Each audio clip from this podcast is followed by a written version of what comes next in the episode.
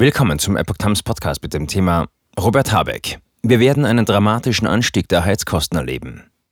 Ein Artikel von Epoch Times vom 3. Juni 2022. Das Leben in Deutschland wird teurer, auch wegen des Krieges in der Ukraine.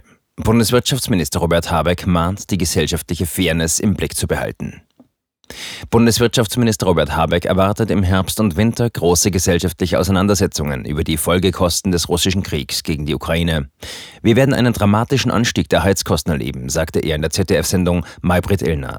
Ob da dann die politischen Maßnahmen ausreichen, um gesellschaftlichen Frieden und das Gefühl, dass es fair in diesem Land zugeht, durchzuhalten, das wird die entscheidende Frage des Herbstes und des Winters werden. Da bin ich noch nicht ganz sicher, erklärte er auf die Frage, ob Deutschland bei der Unterstützung der Ukraine und den Sanktionen gegen den Angreifer Russland die Puste ausgehen könnte.